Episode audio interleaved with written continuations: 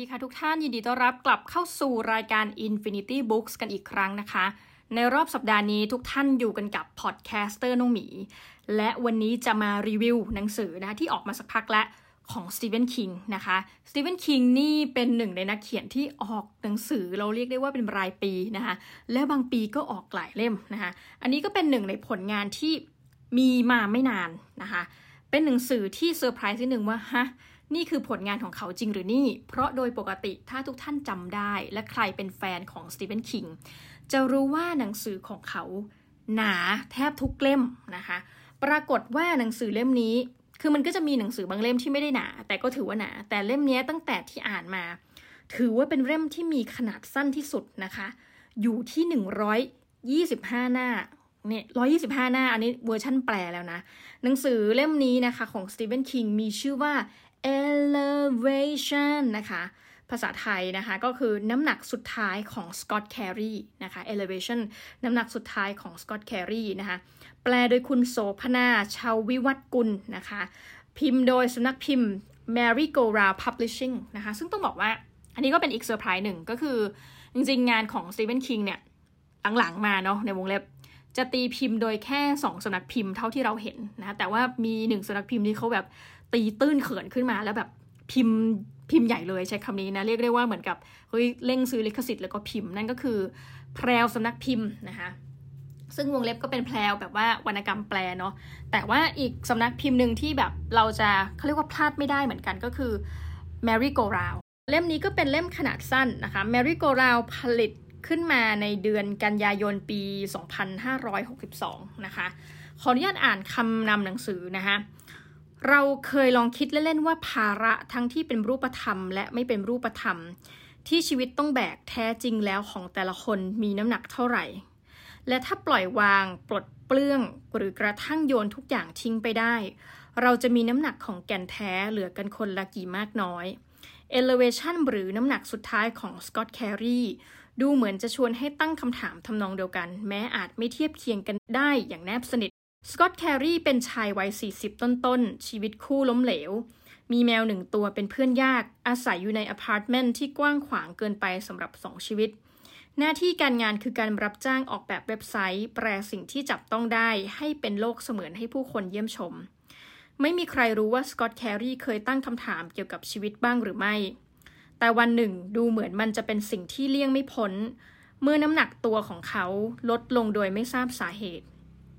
วันละเล็กละน้อย แต่อย่างต่อเนื่องและไม่รู้จะไปหยุดลงที่ไหน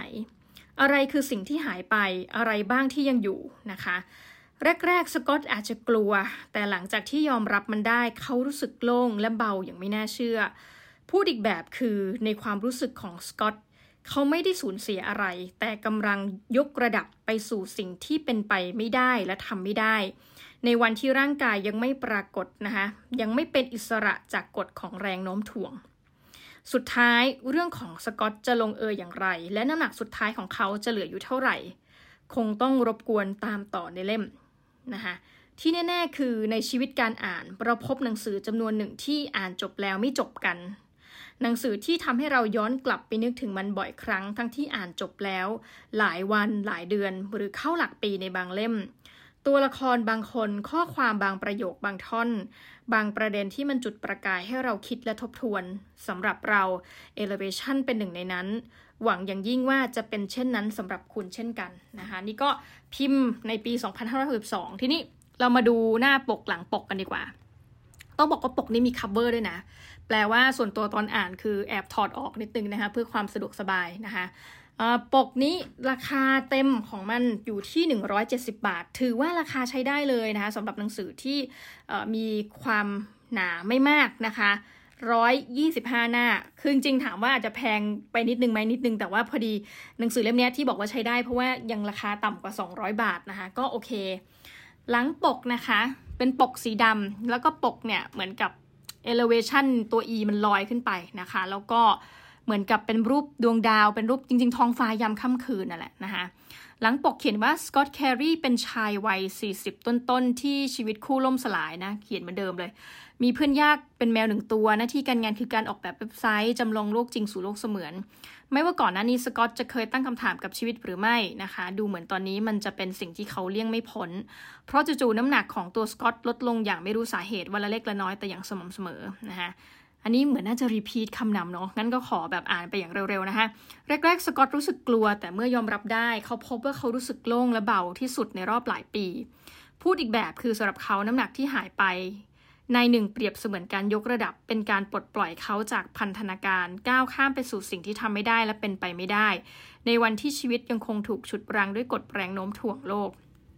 ต้องบอกว่าถามว่าดูเล่มนี้คืออ่านคอนเซปต์มันอะนึกถึงหนังสือเล่มไหนนะคะ ต้องบอกว่าสตีเฟนคิงเนี่ยเขาเขียนหนังสือมาหลายเล่มเนาะแล้วรู้สึกว่าพล็อตเนี้ยมันจะไปคล้ายกับไอ้เรื่องของสาบสยองยิปซีอะค่ะที่พูดถึงเรื่องราวของชายคนหนึ่งที่แบบเหมือนกับถูก ชายชาราชาวยิปซีเนี่ยสาบแช่งนะคะคือจำได้ว่าในเรื่องนั้นเป็นเรื่องที่แบบมีจมูกที่เหม็นมากนะคะแล้วก็เอามือนิ้วเนี่ยมาแตะที่ชายคนหนึ่งนะแล้วก็บอกว่าจงผอมลง แล้วก็ปรากฏว่าในเรื่องเนี่ยชายคนนั้นก็เหมือนกับถูกสาบสยองไงสาบสยองยิบซีนะคะก็ผอมลงไปเรื่อยๆ ทั้งที่แบบเขาก็ตอนแรกไม่ได้คิดอะไรมาก เพราะว่าตัวเองก็เป็นชายอเมริกันทั่วไปที่มีน้ำหนักเยอะใช่ไหมคะ พอมันผอมลงไปเรื่อยๆ โดยที่แบบตัวเองไม่ได้เปลี่ยนการกินและหนำซ้ำพอหลังๆ ที่ผอมมากขึ้นไปเรื่อยๆ เนี่ยเขายิ่งแบบเพิ่มกระบวนการการกินของที่แบบให้มั่นใจว่าแบบไขมันเยอะ ยังไงเพิ่มน้ำหนักได้แน่ แต่ก็ไม่เป็นผลสุดท้ายก็เลยไปเรียนรู้ว่าไอ้คำสาปที่พูดถึงเนี่ยมันเป็นคำสาปจริงๆแฮะประมาณเนี้ยนะคะ เราก็รู้สึกว่าเอ้ย elevation มันน่าจะมีพล็อตอย่าเรียกว่าน่ามันคือพล็อตเดียวกันก็คือชายคนหนึ่งเหมือนกัน ตัวเอกก็คือผู้ชายคนหนึ่ง เพียงแต่ว่าอาชีพอะไรเงี้ยการงานต่างกัน ชายคนหนึ่งกำลังมีน้ำหนักลดลงอย่างไม่ทราบสาเหตุนะคะความต่างของเรื่องนี้นะคะก็ต้องบอกว่าในเรื่องที่แล้วเนี่ยเรื่องก่อนนะเนี่ยสาบสยองยิปซีเนี่ยชายคนนั้นเขาเป็นกังวล คือเขากลัวตายว่าง่ายๆ เพราะว่าในเรื่องเนี่ยก็ยังให้ว่าเขาแบบมีครอบครัวแล้วก็มีลูกเนาะแต่ในเรื่อง elevation เนี่ยมันพูดถึงชายที่มีชะตาชีวิตนะ มีครอบครัวที่แบบ เราอาจจะใช้คาว่าล่มสลายใช่ไหมคะ พอครอบครัวมันไม่มีอะไรให้ห่วงแล้ว ก็กลายเป็นว่าผู้ชายคนนี้ก็เลยมีความรู้สึกว่าเออถ้าเป็นในกรณีเช่นนั้นเนี่ยเขาก็คือมันไม่มีอะไรต้องห่วงจริงๆนะคะดังนั้นก็เหมือนกับจะทำใจได้ตั้งแต่แรกกับเรื่องราวของการน้ำหนักลด แล้วข้อแตกต่างอีกอันนึงก็คือว่า ในเรื่องสาบสยองนี่ต้องแบบกลับไปถึงเรื่องนั้น น้ำหนักลดลงเนี่ยมันจะเห็นภาพว่าน้ำหนักลดลง เช่นกางเกงหลวมพลอกและอื่นๆ ปรากฏเรื่องของ elevation พระเอกน้ำหนักลด แต่ตัวยังดูอ้วนเหมือนเดิมทำให้คนเนี่ยเหมือนกับประมาทเขานะยกตัวอย่างเช่น ในเรื่องเนี่ยชายคนนี้เขาแบบว่าจะไปวิ่งแข่งนะลงวิ่งแข่งของเมือง แต่ทุกคนก็แบบอ๋อคนนี้มันจะชนะได้ไง เพราะแบบมันอ้วนฉุอะไรเงี้ยเป็นชายวัยกลางคนค่อนข้างเลทแล้วแล้วแบบ คือจะไปแข่งกับคนอื่น แบบเอ้ยไม่ดูตัวเองหน่อยหรออะไรเงี้ยในเรื่องก็จะพูดนะคะทีนี้ซีนของมันเนี่ยก็ไปอยู่ในพื้นถิ่นของ ตีเฟนคิงแหละนะคะก็ไปพูดถึงเรื่องราวของในรัฐนั้นเนี่ยมีแต่คนเชียร์ริพับลิกันนะคะแล้วก็จะพูดถึงตัวละครจะมีน้อยมากนะคะก็คือพูดถึงคุณหมอ พูดถึงคู่รักที่เป็นคู่รักเพศเดียวกันเป็นเพศหญิงนะคะซึ่งในเรื่องพอบอกว่าพื้นที่ที่อยู่เนี่ยมันเป็นพื้นที่ all the way through นะคะของ Republican มันก็จะเห็นว่าคนเนี่ยมีความคิดคือเหมือนเป็นเหมือนกับ พูดตามตรงกันนะ อเมริกาเนี่ยเป็นหนึ่งในประเทศที่น่าสนใจว่ามันจะมีบางพื้นที่ที่คน conservativeมากๆนะคะ ซึ่งก็อยู่ในพื้นที่นี้ พอมีคู่รักที่เป็นเพศเดียวกันเนี่ยนะคะเป็นหญิงหญิงเนี่ยเข้ามาแล้วก็มาเปิดกิจการ กลายว่าทุกคนก็จะบอกว่าเฮ้ยอย่าไปกินร้านอาหารเลสเบี้ยนคู่นั้นนะคะ แล้วก็แบบเหมือนกับออกแนวตั้งแง่งอนรังเกียจ ซึ่งจริงๆหนังสือเล่มเนี้ย มันพูดถึงในยุคปัจจุบัน เพราะมันพูดถึงว่าเฮ้ยมันมีเรื่องของเว็บไซต์พระเอกเป็นคนออกแบบเว็บไซต์อะไรเงี้ยเราก็รู้สึกว่าเออจริง ๆเขาพยายามจะถ้าพูดกลางๆนะกัดหรือเปล่านะคะกัดจิกบริบทของสังคมอเมริกาในปัจจุบันที่ใช่โลกไปไหนต่อไหนแล้วทุกท่าน แต่ว่าคนก็ยังแบบมีคนที่ในเมืองขนาดเล็กเนี่ยยังคงความรังเกียจคนที่แบบรักและชื่นชอบในเพศเดียวกันอยู่นะคะซึ่งในเรื่องเนี่ยสกอตแครีเนี่ย เราไม่แน่ใจว่าเพราะว่าชีวิตเขารู้ว่าน้ำหนักเขาลดลงไปเรื่อยๆเนี่ย มันถ้ามันยังลดในระดับเนี้ยเขาจะเหมือนกับชะตาชีวิตกำลังจะถูกร่วงโรยลงไปหรือเปล่านะ แต่มันทำให้สกอตแครีเนี่ยเข้าใจในชะตากรรมของสองสตรีที่เข้ามานะเพื่อประกอบธุรกิจ แล้วก็ยังไม่ประสบความสำเร็จเพราะคนในเมืองเนี่ยไม่พากันแบบไปกินร้านอาหารของเธอ เพียงเพราะเธอเป็นคู่รักเพศเดียวกันนะคนก็แบบเรียกล้อเลียนมั่งนะคะแบบไม่ว่าจะเป็นคำด่า ผรุสวาทต่างๆ นานาอะไรเงี้ย คือในเรื่องก็จะเห็นว่าสกอตแครีเนี่ยพยายามที่จะทำรงความสัมพันธ์ หรืออาจจะเรียกว่าสร้างความสัมพันธ์ที่ดีเพื่อให้คนได้มีชะตาชีวิตที่ดีขึ้นน่ะนะโดยเฉพาะคู่สองคนนี้เพราะว่าจริงๆสองคนนั้นน่ะที่มาเปิดร้านอาหารเนี่ยเป็นเพื่อนบ้านเขานะคะ คือเรื่องราวเนี้ยมันก็จะได้เห็นถึงเรื่องของความสัมพันธ์นะความคิดของสกอตแครีที่ในเรื่องไม่กลัวตายเลยเพราะรู้สึกไม่มีอะไรจะเสีย แล้วก็พูดถึงความสัมพันธ์เกี่ยวกับอดีตภรรยา แล้วเขาก็มีบุตรด้วยนะ กับลูกนิดหน่อยนะคะก็ไม่ได้เยอะมากจนเรารู้สึกว่าเออต้องเป็นอะไรที่แบบมานั่งดูว่าเออมันเป็นสิ่งที่ห่วงนะคะคือตอนจบเนี่ยเรื่องมันก็ไม่ได้จะเรียกว่ามันเป็นหนังสือขนาดสั้นเนาะคืออ่านแป๊บเดียวทุกท่านแป๊บเดียวจบนะคะแต่ว่าก็เป็นเรื่องที่แบบเออเราอยากรู้ว่าหลังจากที่น้ำหนักของสกอตแครีค่อยๆ หายไป แม้กระทั่งตอนอ่านจบแล้วเนี่ย อยากรู้ว่าที่สุดแล้วเกิดอะไรขึ้นกับสกอตแครีต่อไปค่ะ คือในเรื่องมันก็จบบริบูรณ์ในแง่ว่า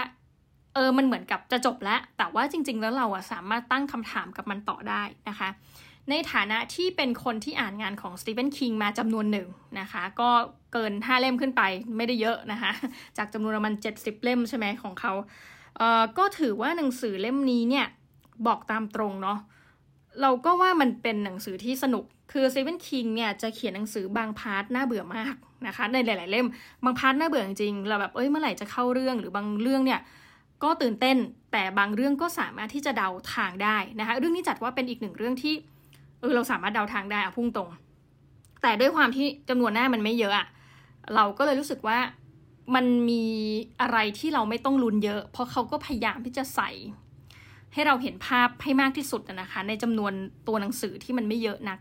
เออถ้าจะให้คะแนนเล่มนี้ของสตีเวนคิงนะคะแน่นอนว่ามันจะไม่ใช่เล่มที่มันที่สุดใน 3 โลกนะคะแต่เป็นเล่มหนึ่งที่อ่านแล้วโอเคนะคะโอเค เราก็จะให้คะแนนเล่มนี้อยู่ที่บีบอยค่ะนะคะสำหรับวันนี้ก็ต้องบอกว่าถ้าใครอยากจะไปติดตามอ่านนะคะ ว่าในเรื่องราวเป็นยังไง คือพล็อตเรื่องเขาก็บอกมาอย่างละเอียดละนะคะ